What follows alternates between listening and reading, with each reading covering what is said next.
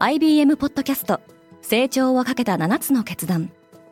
成長をかけた7つの決断とは今後3年間に世界を形作ると予想される7つのビジネストレンドについて IBM が何千ものクライアントとの対話に基づき提言をしたものです。このポッドキャストでは変化の激しい時代において企業が下すべき成長をかけた7つの決断について日本 IBM の7人の専門家と考えていきます。今お聞きのリスニングサービスにてぜひフォローボタンからフォローをお願いします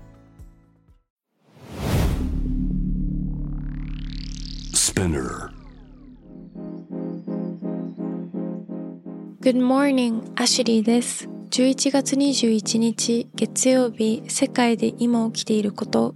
このポッドキャストデイリーブリーフでは、世界で今まさに報じられた最新のニュースをいち早く声でお届けします。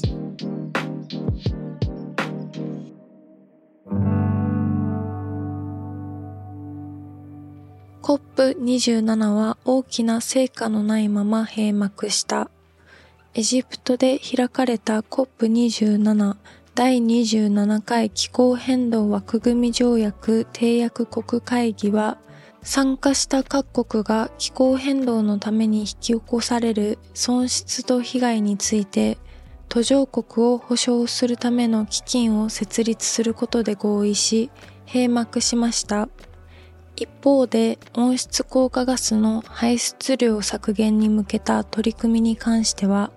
大きな進展がなく、来年にアラブ首長国連邦のドバイで開催予定の COP28 に持ち越された形です。バイデンが80歳のバースデーを迎えた。アメリカのバイデン大統領は昨日20日、80歳の誕生日を迎えました。バイデンは史上最高齢の大統領として就任しており、2024年の次期大統領選で再選を目指すとしていますが、民主党支持者の間でも高齢に伴う健康状態を不安視する声が上がっています。72歳のトランプはツイッターに興味なし。ユーザーからの投票の結果、ツイッターのアカウントが復活したドナルド・トランプですが、今のところ新たなツイートはしていません。トランプはアカウント復活に先立って行った会合で、ツイッターには多くの問題があると指摘し、自ら立ち上げたソーシャルメディア、トゥルースソーシャルでの発信を続ける考えを示しています。マレーシアの総選挙で97歳のマハティールが落選した。今月19日に投開票されたマレーシア下院の総選挙では、三つどもえで争った主要政党がいずれも単独過半数を確保できませんでした。政権獲得に向けた各党の連立交渉が進んでいるため、政治的な混乱は避けられない模様です。2018年には92歳で首相を務め、今回の選挙でも野党連合を率いたマハティール・モハマドは落選しています。38歳のキム・ジョンウンは娘と手をつないでミサイル発射を視察した。北朝鮮のキム・ジョンウン総書記が初めて公の場に娘を連れて登場しました。国営の朝鮮中央通信は今月18日の ICBM 大陸間弾道ミサイルの試験発射に立ち会ったと写真付きで報じました。白いダウンジャケットを着た娘の名前は明らかにされていません。コロラドのナイトクラブで銃の乱射事件が発生した。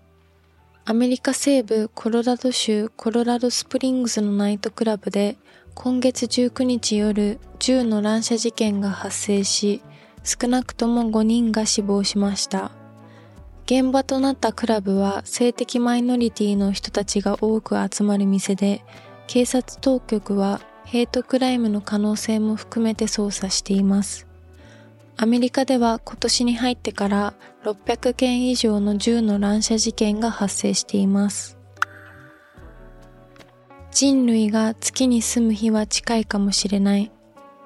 NASA アメリカ航空宇宙局の月面探査計画アルテミスを率いるハワード・フーが NASA は月面滞在型のミッションの実施に向けた準備を進めており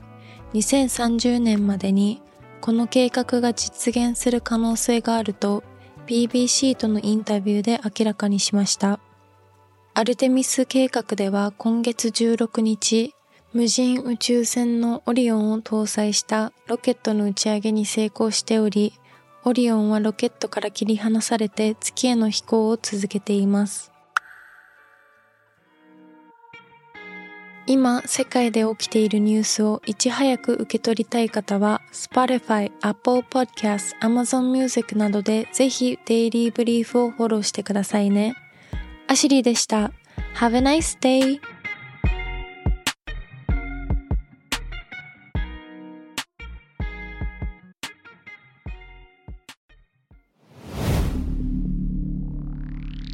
Spinner.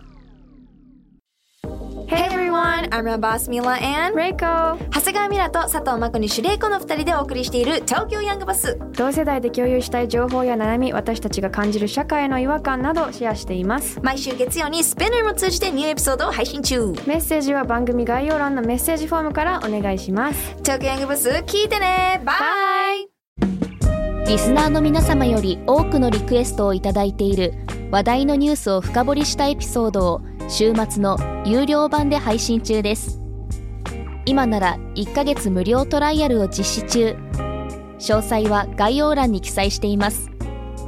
この機会にぜひ聞いてみてくださいね。感想ご意見もお待ちしています。